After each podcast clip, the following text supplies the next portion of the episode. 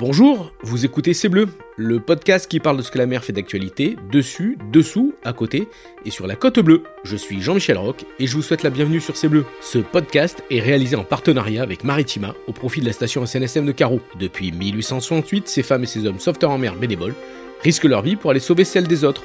Dans la vie civile, ils sont marins, mécaniciennes, architectes, ingénieurs, profs, sapeurs-pompiers, retraités, électriciens et en 15 minutes, ils appareillent dans le calme plat ou la tempête, de jour comme de nuit, été comme hiver, pour prendre le large. En 2024, une nouvelle page de la station va s'écrire avec l'arrivée d'un navire de sauvetage hauturier de première catégorie. Mais avant son engagement opérationnel, la station SNSM de Carreau devra financer à elle seule 25% du prix total de ce bateau de sauvetage de nouvelle génération, soit 400 000 euros. Telle est la plus grande mission des sauveteurs en mer pour 2023. Alors soutenez-les en faisant un don sur le website station-carreau.snsm.org venant les rencontrer sur le port de Carreau. En soutenant par vos dons les sauveteurs en mer de la station de Carreau, vous participez à écrire la grande histoire du sauvetage en Méditerranée et sur la côte bleue. Bonjour, bonjour à toutes et à tous. Aujourd'hui, dans ces bleus, nous allons parler de cet outil essentiel aux pêcheurs, inventé il y a environ moins de 10 000 ans, le filet de pêche. Mais nous allons surtout parler de sa revalorisation, lorsqu'il est trop vieux pour une bonne utilisation ou lorsqu'il coule du fait des tempêtes. Pour parler de cette revalorisation, nous avons traversé le canal de 40 pour nous rendre dans les bureaux d'une start-up, et oui, une start-up qui s'occupe de filets de pêche à Port-de-Bouc. Aujourd'hui, je suis reçu par la gérante de la société Glokis qui s'appelle Sabine Meneux. Bonjour à tous et à toutes. Bonjour Sabine, merci de nous recevoir ici euh, dans votre start-up, euh, de l'autre côté donc de, du canal de 40 à Port-de-Bouc. Merci de recevoir les auditeurs du podcast de C'est Bleu et de Radio Maritima. Alors, on estime que la production mondiale de poissons, euh, pêche et pisciculture représente 180 millions de tonnes. Donc il faut pas mal de kilomètres de, de, de filets de pêche pour attraper tous ces poissons. Et les filets de pêche représentent 10% des déchets mondiaux dans les océans. Donc ça fait beaucoup de, beaucoup de matière. Une fois abandonnés, ces filets de pêche fantômes restent dangereux pour la faune et la flore, surtout en Méditerranée. Mais avant de, de nous dire comment vous les récupérez, comment vous les revalorisez, bah, je, vous, je vous laisse le soin de, de vous présenter. Bah, merci déjà de m'accueillir, c'est avec plaisir de présenter ce métier un peu particulier que j'ai créé depuis 7 ans. Donc euh, la société, elle existe depuis 7 ans, mais moi je l'ai repris en 2020. Et c'est une entreprise qui va accompagner les gestionnaires de ports et les collectivités sur la création de filières, et sur des filières un peu atypiques, dont justement le recyclage des filets de pêche. Mais déjà, nous, on part pas sur le recyclage des filets fantômes, on Mhm. est sur les vieux filets. Parce qu'aujourd'hui, un filet, bah, vous savez combien de temps ça dure aujourd'hui? Non. 3 à 6 mois. Oula Alors, votre société euh, Glokis, c'est un drôle de nom, c'est- quoi ça, euh, ce, ce petit, ce petit nom-là? Ce petit nom, c'est en lien avec le Glaucus atlanticus. J'invite tout le monde à aller regarder sur internet cette magnifique petite euh, nudibranche, ce petit nudibranche euh, qu'on retrouve en Atlantique qui fait à peine 5 cm. D'accord. Vous êtes nombreux dans votre start-up? Alors, on est trois associés, Brice Massy et Bénédicte Aldebert, qui sont les cofondateurs de la société, et moi je les ai rejoints. Donc, on est trois. D'accord. Alors, euh, on n'est pas donc sur le, le filet fantôme, même, si on va en parler pour des questions de sécurité. On, est donc dans euh, la collecte du filet de pêche euh, qui est en fin de vie. C'est presque un objet à usage unique, malheureusement, le filet de pêche. Complètement. Au- Aujourd'hui, hein, donc euh, je disais tout à l'heure un peu rigolant, mais effectivement, un filet va durer 3 à 6 mois, alors qu'il y a une dizaine d'années, ça pouvait durer 2 à 4 ans, et il y a encore 20 ans, un filet pouvait durer 15 ans. Donc on voit qu'on est sur une dégradation de son usage et de sa durée de vie. Eh ben, il faut trouver des solutions. Et puis, on, on le rappelle pour les anciens euh, qui se baladaient sur euh, les ports jusqu'aux années 50, eh bien, le filet de pêche était fabriqué en fibre naturelle. Alors, ça a été euh, le coton, je crois, le chanvre, le lin, pour différentes tailles de, de filets. Euh, on, on voyait les, les ramandeurs, hein, des, des gens qui étaient spécialisés, les femmes surtout, qui étaient spécialisés dans le fait de, de bah, une fois De- qu'il y avait un trou dans le filet, de le réparer. C'est ça, ou de, de l'assembler, il y avait une, une grande usine de- d'assemblage de, filets, de fabrication de filets en lin à 7 c'était fait par des femmes. Donc on a toujours des femmes pas très loin de- du milieu de la pêche. Toujours. Et puis après, il est arrivé bah, les années 50, et puis euh, l'arrivée du, du plastique, et puis de nos jours, bah, beaucoup de, de filets sont en fibre synthétique, c'est ça? Exactement, le, le- le plastique a vraiment pris toute sa place dans le matériel des pêcheurs. hein. Il n'y a pas que les, les filets, il y a aussi les vêtements, il y a aussi les casiers, les nasses, etc. Tout. Et en fait, pour, pour plusieurs raisons, c'est que le, le plastique, c'est souple, c'est plus léger déjà, hein, Mhm. parce qu'un filet, c'est minimum 200 mètres de long et euh, 500 mètres, des fois un kilomètre. Et c'est pour ça qu'on les faisait sécher sur les, sur les, les, quais parce que bah, c'est mouillé, le, coton mouillé, c'est lourd et donc c'était plus facile à, transporter d'un bateau à l'autre et de travailler avec. C'est ça, et puis, euh, et puis aujourd'hui, en fait, le plastique qui est utilisé, donc euh, ce fameux polyamide 6, ce nylon, tout le monde connaît le mot nylon quand mhm. il va pêcher avec sa canne, c'est ce même plastique. Euh, il est souple, il résiste aux UV, il est non abrasif au sel, donc c'est beaucoup plus intéressant pour le pêcheur de l'utiliser. Alors, plusieurs types de, filets. Hein. Euh, tout le monde euh, imagine le filet de, chalut euh, qui est traîné au fond ou bien en, surface. Mais ici, en Provence, sur notre côte bleue, on a plutôt un, filet de pêche qui est comment qui, est posé au, fond, qui reste une nuit. On est sur de la petite pêche là, hein, c'est ça? C'est ça. nous, on travaille beaucoup avec la petite pêche, ce qu'on appelle le petit métier, parce que mhm. le métier, ça va être le poisson qui va être utilisé, enfin pêché. Donc, on va avoir les filets à dorade, les filets à sol, et en fonction de la typologie de poissons que les pêcheurs vont, pêcher, la, technique de pose n'est pas la même. Il va y avoir ce qu'on appelle l'escargot, ce qu'on appelle le calé droit. Donc ça va être le filet vraiment droit comme on, s'imagine. Ceux qui vont être un peu plus fond pour pêcher la sole. Donc il y a plusieurs techniques en fonction du poisson. Et, ça, c'est important euh, quand vous retrouvez euh, sur les quais euh, des différents types de, filets avec différents matériaux, parce que là, on, est du, du matériau qui est du polyamide, du polyester, du polypropylène, c'est ça, toute cette famille des plastiques mm. Effectivement, il y a plusieurs plastiques. Alors, sur la pêche petit métier, la pêche artisanale, ils sont exclusivement en polyamide 6, ce nylon. Après, tout ce qui est polyéthylène, polyester, etc., on va les retrouver sur les filets de chalut.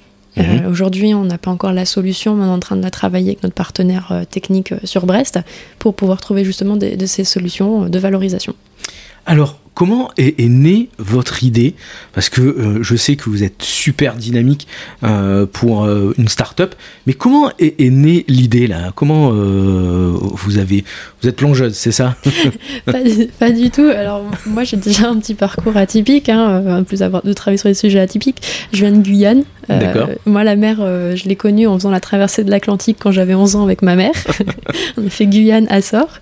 Et déjà la pollution plastique, bah forcément quand on a 11 ans, on se prend une claque euh, quand on voit les dauphins et les déchets au milieu. Et c'est surtout quand je suis arrivée à Marseille en 2015 que je me suis mise à plonger, que j'ai vu mon premier filet fantôme, donc ces fameux filets perdus en mer, etc. Où je suis sortie de l'eau avec tous les clichés qu'on peut avoir malheureusement sur les pêcheurs, parce qu'on est euh, euh, noyé par des fausses informations et surtout par des sujets très simples, des raccourcis. Et donc, avec ce cliché, je me suis dit non, mais en fait, c'est pas possible. Il faut que j'aille voir ce pêcheur, il faut que j'aille voir les pêcheurs qui pourraient potentiellement perdre leur filet ou abandonner, parce que souvent on utilisait le mot abandonner comme si j'étais volontairement leur, leur filet. Et donc, je suis allée au Vallon des Offres. Je me suis présentée, bonjour, je m'appelle Sabine Meneux. je, je, ne suis ni une ONG ni une entreprise, je suis juste Sabine, je voudrais comprendre ce qui se passe. Donc ça, c'était il y a 7 ans. Et il y a un pêcheur qui m'a dit, bah ok, donc il était déjà il était euh, euh, content, surpris. que quelqu'un, une jeune fille de 23 ans, vienne me voir en me disant mais pourquoi les filets? Et donc on a discuté pendant 4 heures et, et, je suis repartie avec un filet dans ma dans ma C1 parce qu'en fait déjà pendant 4 heures il m'expliquait son métier, sa passion, euh, pourquoi il aimait autant à la mer alors que c'est effectivement de plus en plus compliqué. Et puis il m'a dit Noulou les filets perdus, on en perd peut-être une à deux fois par an, mais on essaye au maximum de le récupérer parce que ça coûte cher et puis quand on perd. C'est un investissement pour un pêcheur. Hein? C'est un investissement. C'est pas volontaire que le, pêcheur, euh, que le pêcheur abandonne son filet ou le perd. Hein. S'il le perd, c'est lors d'une tempête ou que le, un bateau a coupé son filet. Euh, donc pour un pêcheur ou comme pour toute entreprise, c'est un investissement de, de, perdu. Donc ils ont intérêt vraiment à prendre soin de leur filet. Exactement. Hein. Un pêcheur en moyenne va dépenser entre 50 000 et 100 000 euros par an mhm. juste pour l'achat de, de, filets. Et là, je vous parle que de la pêche petit métier, de la pêche artisanale. Et donc, euh, quand on a eu cette discussion, il m'a dit, mais voilà, moi j'ai un souci, c'est les ce sont les vieux filets. Euh, là, je vais en jeter bah, ce, que, je vous ai dit au début, donc tous les 3 à 6 mois. Et euh, aujourd'hui, on n'a pas le droit de mettre nos filets dans des poubelles parce que ça bloque les lames des éboueurs, les déchetteries n'en veulent plus. Euh, qu'est-ce que je fais de mon filet qui fait quand même 200 mètres? Et c'est effectivement sur un quai, je vous invite tous à aller voir les, les ports de pêche aujourd'hui, ils n'ont pas de poubelles adaptées pour leur matériel de pêche usagé, que ce soit les filets ou autres. Et donc, c'est comme ça qu'il y a 7 ans, j'ai dit, ok, cap je vais prendre le défi que me lance ce pêcheur. Bravo. Et euh, vous avez fait le siège de, du ministère à Paris, c'est ça Pour dire, bon alors qu'est-ce qu'on fait maintenant C'est ça, ils avaient lancé des ateliers sur les déchets marins euh, pendant plusieurs années. Et du coup, moi, je, suis arrivée avec mon idée, mon utopie de, bah, je, suis jeune, on va forcément me soutenir parce qu'on soutient les entreprises ou les associations qui se lancent, on, lance, on soutient la jeunesse. Que dalle Que dalle On m'a dit, bah, retourne en stage ou à l'école. Sympa, bravo. Hein. Donc, euh, il y, avait encore, y a encore du chemin à faire sur euh, l'intégration des femmes sur, sur le milieu de la pêche, de la mer et dans l'entrepreneuriat. Il y avait encore ce petit détail-là. Et à côté de moi, sur ce, jour-là de réunion, il y avait mes partenaires, euh, mes nouveaux partenaires industriels qui eux aussi se lançaient et qui disaient Bah, si, les filets se recyclent. Au Chili, on en fait des skateboards. Pourquoi est-ce que nous, on pourrait pas faire un objet stylé en France? Et eux, on leur a dit que leur projet était mignon. Donc on est on est reparti euh, un peu euh, dépité euh, de, ce genre de réunion en disant bon ok en fait on est encore trop jeune, on n'a pas la maturité, on est trop utopiste, mais par contre on est têtu et persévérant et du coup eux ils ont été soutenus par la région Bretagne et aujourd'hui ce sont les seuls et uniques recycleurs de filets de pêche en France. D'accord, on n'est pas capable de faire ça ici dans le sud. Alors, on n'a pas assez de volume de, de, filets pour pouvoir lancer une filière industrielle. Par contre, on a l'ambition avec notre mon partenaire industriel de, de, dupliquer une antenne, mais pour pouvoir s'ouvrir au reste de la Méditerranée, pour pouvoir élargir le champ des compétences, le champ des possibles avec d'autres territoires. Et oui, parce qu'il y a encore, euh, je, regardais les statistiques, c'est vrai que la Bretagne est, très importante pour le nombre de, bateaux de pêche, mais euh, la Méditerranée euh, n'est pas loin du tout, hein, il n'y a pas à rougir du nombre de, quartiers maritimes et de pêcheurs qui sont encore inscrits maritimes. Donc les filets, bah, vous avez commencé à travailler dessus, et puis vous êtes remonté au ministère, et paf, vous avez mis sous le nez de, des responsables en disant bah, c'est possible, on peut faire quelque chose avec des filets de pêche. Alors comment ça, avant de dire ce que, ce que vous faites maintenant avec des filets de pêche, comment, euh, comment vous travaillez, hein, comment vous récupérez, comment vous récoltez euh, le filet de pêche, quel type de filet de pêche, on parlait des, des, des ghosts nets sur, sur ces filets-là. Mais euh, voilà, dites-nous tout sur un vieux filet, un filet qu'on peut retravailler, qu'on peut recycler, euh, voilà. Alors aujourd'hui, moi, mon travail, donc je, je, me considère comme une créatrice de filière, c'est-à-dire que la première chose qu'on va faire, c'est une étude, parce que les filets, on en parle, mais de la donnée, il n'y en avait pas encore il y a encore deux ans. On n'était pas capable de sortir une moyenne de combien de par mois ou par an jetait un, pêcheur artisanal. Alors parce qu'on va tout le dire, le, filet de pêche, bah, à part, euh, ça, part d'une bobine, hein, d'un filet, d'un boot tout simplement, mais c'est plus fabriqué en France. Non, les, les filets sont fabriqués en Asie, au, Japon. Ensuite, il y a des revendeurs de filets en France. Il y a quatre grands revendeurs. Et les pêcheurs donc, vont acheter ce matériel. Et, et on ne sait pas trop ce que c'est à l'intérieur, c'est ça? On ne savait pas trop. là, on parle vraiment euh, d'ingénierie, on parle vraiment de science. On, on, utilise, on utilise un microscope pour analyser vraiment la composition d'un filet. Alors, c'est pas un microscope, c'est encore plus poussé que ça. C'est ce qu'on appelle le RMN solide, le RMN liquide. Euh, un peu, on, on apprend forcément sur le tas. Mais on travaille avec l'univers Cité Saint-Jérôme à Marseille pour analyser les filets de pêche et du coup comprendre ce que c'est comme, euh, comme matériau pour trouver la bonne solution. Parce que les plastiques, quand ils sont différents, on peut pas les mélanger entre eux, sinon on en fait un produit non recyclable. Donc il faut que ce soit du monomatière, que ce soit vraiment que du nylon ou que du PEHD par exemple. Et sur ça, du coup, nous on travaille avec les pêcheurs, on va mettre en place après l'étude, quantification de volume, etc. et définir avec eux bah, tous les combien ils vont jeter. Donc en moyenne, les, pêcheurs vont jeter de la période de novembre jusqu'à avril. C'est la période d'hiver. Mhm. Donc ils vont énormément désarmer, c'est le gros rush. Et donc c'est là où il faut qu'on soit le plus réactif possible. Donc on, leur installe des bacs où ils vont mettre leur filet. Et ensuite, nous, on a une dimension où on, a on fait de l'inclusion sociale puisqu'on va former des chantiers d'insertion et de réinsertion qui vont venir collecter et trier les filets. Mhm. Donc on apporte aussi cette dimension de sensibiliser par l'action. Et donc euh, les, les chantiers d'insertion vont ramener ces filets au local. Et une fois par an, parce qu'on optimise le transport et la logistique, hein, sur l'empreinte carbone, on y réfléchit énormément. Donc on travaille avec des partenaires qui remontent à vide qui font Marseille-Brest à vide et on va pouvoir optimiser leurs camions comme ça pour faire remonter les, filets. Et c'est sur Brest que tout se joue. Mhm. Donc les filets vont être transformés, donc ils vont être broyés, ils vont être retransformés en petites billes pour que les marques puissent racheter des billes et faire leurs produits. Il y a une traçabilité donc de la bille de plastique. On va l'appeler plastique, comme ça, ça sera plus facile. Euh, donc il y a une traçabilité. Vous savez quel type de, filet vous a été fourni euh, par euh, le pêcheur et qui vous a été donné. Hein. Les pêcheurs, ils, ne savent pas quoi en faire de, ces filets. vous leur levez un peu l'épine du pied. Donc ensuite, vous, vous les lavez, vous les triez, et puis ensuite, c'est retraité, broyé, et ça fait des petites billes. Et puis, on en fait quoi de ces petites billes? Alors, toute précision pour le lavage. En ah. fait, c'est juste un tri à la main. Donc, ah, on va juste euh, retirer euh, la matière organique et les déchets plastiques, hein, parce qu'il y a beaucoup de plastique dans les filets de pêche. Hélas, ouais. On n'attrape euh, pas que des sards ou, ou des girelles. Exactement. Du coup, c'est ce qu'on fait là avec les chantiers d'insertion. Et on ne lave pas. Donc, on n'a pas d'eau qui, est utilisée. C'est aussi pour ça que la, filière est intéressante pour ça. Et donc, les marques, pour revenir sur la, question, il y a des marques comme Armor Luxe et mhm. Ulysse Nardin. Donc, Armor Luxe, ils vont faire des montures de lunettes de soleil, des lunettes de vue qu'on retrouve dans les boutiques euh, Acuitis. Et on va aussi avoir donc Ulysse Nardin qui vont faire des montres à partir des filets de pêche. Et là, le dernier petit projet qui est cool, euh, qui nous ressemble beaucoup, c'est des ailerons de surf qui est fait par Taï. Bravo, bravo. Ça retourne un peu à, la mer. Mais on n'a pas réfléchi euh, à des filets euh, bio, sans revenir évidemment au coton ou au lin, parce que ça serait très compliqué à produire et puis à, à, travailler le poids, etc. C'est un peu fini. Est-ce qu'on a réfléchi à du filet bio alors oui, il y a un projet européen qui existe depuis 4-5 ans maintenant, qui s'appelle le projet Indigo, et qui, euh, sur la côte d'Opale, donc côté, euh, côté Atlantique plutôt, de, tester des filets biodégradables. Ça marche? bah, Les pêcheurs, pour le moment, les retours disent que c'est pas assez pêchant. Et ça, c'est quand même un critère euh, important, il faut que le, filet pêche. et, et, surtout, la, la question, c'est qu'est-ce qu'on en fait en fin de vie?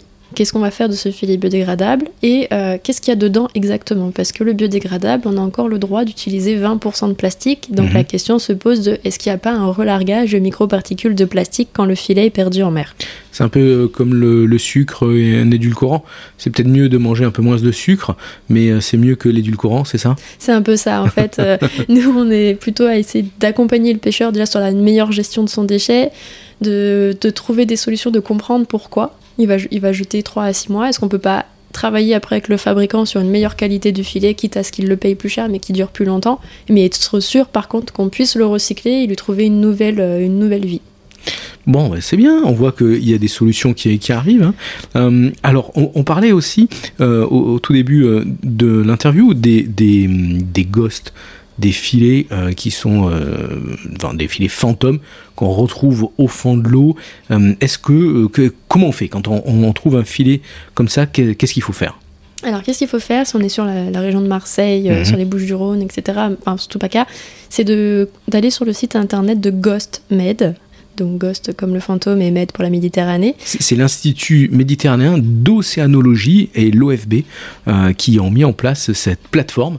Vous allez sur votre euh, smartphone et vous déclarez euh, le filet que vous avez trouvé, c'est ça? C'est ça, vous le signalez et en fait, eux, c'est une, une, équipe de scientifiques et plongeurs professionnels qui vont aller vérifier le, le filet, savoir s'il faut le remonter ou pas. Ah, parce que des filets, on peut les laisser au fond, c'est ça? Oui, alors c'est sûr que là, ça, va faire tiquer du monde en disant ça, mais euh, il y a des filets, quand on intervient rapidement, on peut le remonter et, on limite l'impact. Entre guillemets, un filet neuf, c'est ça? Un filet neuf, il est tombé depuis trois semaines, on peut aller le récupérer. Mais en fait, et, là, euh, vous intervenez C'est ça, on peut, on, peut intervenir avec euh, nos réseaux de, de plongeurs, professionnels et surtout GOSMED. Mhm. Et par contre, ce que montre Sandrine Ruiton dans ses analyses, c'est qu'au-delà de 2 à 3 ans, en fonction de la zone, le filet de pêche a recréé un habitat. Donc il a, on va dire, qu'il passe d'impact négatif pendant plusieurs mois à un impact positif où il recrée un substrat pour que les espèces se développent. Et donc le retirer à ce moment-là serait de faire l'effet euh, inverse et du coup de recasser une nouvelle fois la nature. Est-ce que un filet de pêche euh, classique, on, va dire, euh, c'est au bout du temps, au bout de quand il va complètement être détruit, est-ce qu'il a un impact positif ou négatif euh, sur la qualité de l'eau. Je pense notamment aux microplastiques. Alors ça, ce sont des études qui sont en cours. On est partenaire d'une thèse. Euh, parce qu'en fait, euh, on s'est rendu compte pendant le, le, Covid, ça a donné beaucoup d'imagination, de créativité et surtout de prendre du recul, qu'il n'y avait aucune recherche spécifique. Aucune donnée. Aucune donnée et aucune recherche sur comment vieillit un filet de pêche réellement dans le milieu marin. Et donc on a lancé la première thèse européenne avec le laboratoire EPOC qui analyse donc le vieillissement des filets perdus en mer sur le taux de dégradation, les polluants les polluants organiques persistants, parce que pour euh, dans un plastique, on va mettre des, petits additifs, des colorants, et il faut savoir quel va être l'impact. Donc la thèse, elle a un an, et on aura vraiment les premières données dans six mois. Très bien. Bon, écoutez, on a presque tout dit. On a presque tout dit, ouais. Alors, nous, SNSM euh, à Carreau, station SNSM de Carreau, quand vous trouvez un filet de pêche, alors déjà, quand vous êtes en navigation, évidemment, on ne passe pas au milieu d'un filet de pêche. Généralement, le filet de pêche est signalé par euh, deux, euh, perches, deux bouées. Et donc, si vous passez au milieu, bah, vous avez des chances de, de, couper les filets de pêche. Donc, déjà, le, pêcheur, il va pas être très, très, très content. Mais ensuite, si vous passez même avec un, un voilier, eh bien vous risquez d'avoir euh, euh, le filet de pêche qui s'enroule autour de votre euh, bulbe, hein, si vous avez un voilier à quille et, ou si vous avez un bateau à moteur, eh bien que le filet s'enroule autour de l'hélice. Alors là, alors là, danger. Donc faites bien bien attention quand vous naviguez. Donc forcément, si votre bateau reste coincé dans un filet de pêche, soit bah, vous, essayez de plonger, mais vraiment vraiment faites-le si la mer est plate, s'il fait beau, etc. Mais allez-y doucement parce que là, le danger, parce que vous risquez de, euh, bah, de nous vous noyer, hein, de rester euh, coincé comme une dorade dans le filet. Donc généralement, il faut appeler le cross sur le, canal 16 de votre VHF ou vous composez le 196 sur votre téléphone portable et nous on viendra euh, avec deux plongeurs, on fera le nécessaire pour vous dégager de, cette, de, de ce filet, dégager votre hélice ou dégager votre votre bulbe de votre euh, bateau euh, à voile. Voilà. Écoutez, euh, ça c'est les recommandations que l'on vous fait, nous, SNSM. Sabine, vous avez peut-être un souvenir, une recommandation à, nous faire pour, pour ces histoires de filets? Mes meilleurs souvenirs, de toute façon, ce sont avec les pêcheurs. Ah. C'est les échanges, c'est le moment qu'on a de partage avec les pêcheurs. Alors oui, on, va peut-être le, dire, mais les pêcheurs sont vachement engagés. Vous travaillez avec combien de, de pêcheurs en Occitanie, en Provence? Alors, comme on est en train de développer la filière sur toute la région Occitanie, pour le moment, on travaille avec 150 pêcheurs en Occitanie, une dizaine sur Port-de-Bouc, avec une dizaine aussi sur euh, la métropole de Nice. Et l'idée, bah, c'est de continuer à développer la filière. Mais euh, là, depuis une semaine, ce sont les pêcheurs qui viennent directement au local en me disant On a entendu parler de vous, euh, on vient vous ramener directement les filets. Donc, il y a vraiment un engagement de leur part et ils surveillent vraiment tout ce que je fais pour être sûr que tout est bien recyclé. Ça va aboutir sur un label peut-être? Ça va sûrement aboutir sur un, sur un label. De pêche responsable De pêche responsable qui va se rejoindre ce que fait déjà un peu la région sud, mais en tout cas d'intégrer ça à l'intérieur. Et, puis euh, et puis de continuer à valoriser leur, leur métier qui est, qui est, beau et qui est un peu en train de disparaître malheureusement. Et avec ça, ça fait de belles bouillabaisse et de belles soupes de poisson. Exactement. Et puis après, euh, va en livre, en recommandation livre, c'est de Bill François. Je ne sais pas si vous connaissez. Il a gagné le prix d'éloquence et il a écrit un livre qui s'appelle L'éloquence de la sardine et qui raconte ce fameux euh, monde marin qui est magnifique et euh, qui explique comment le biomimétisme s'est intégré et inséré dans le milieu marin.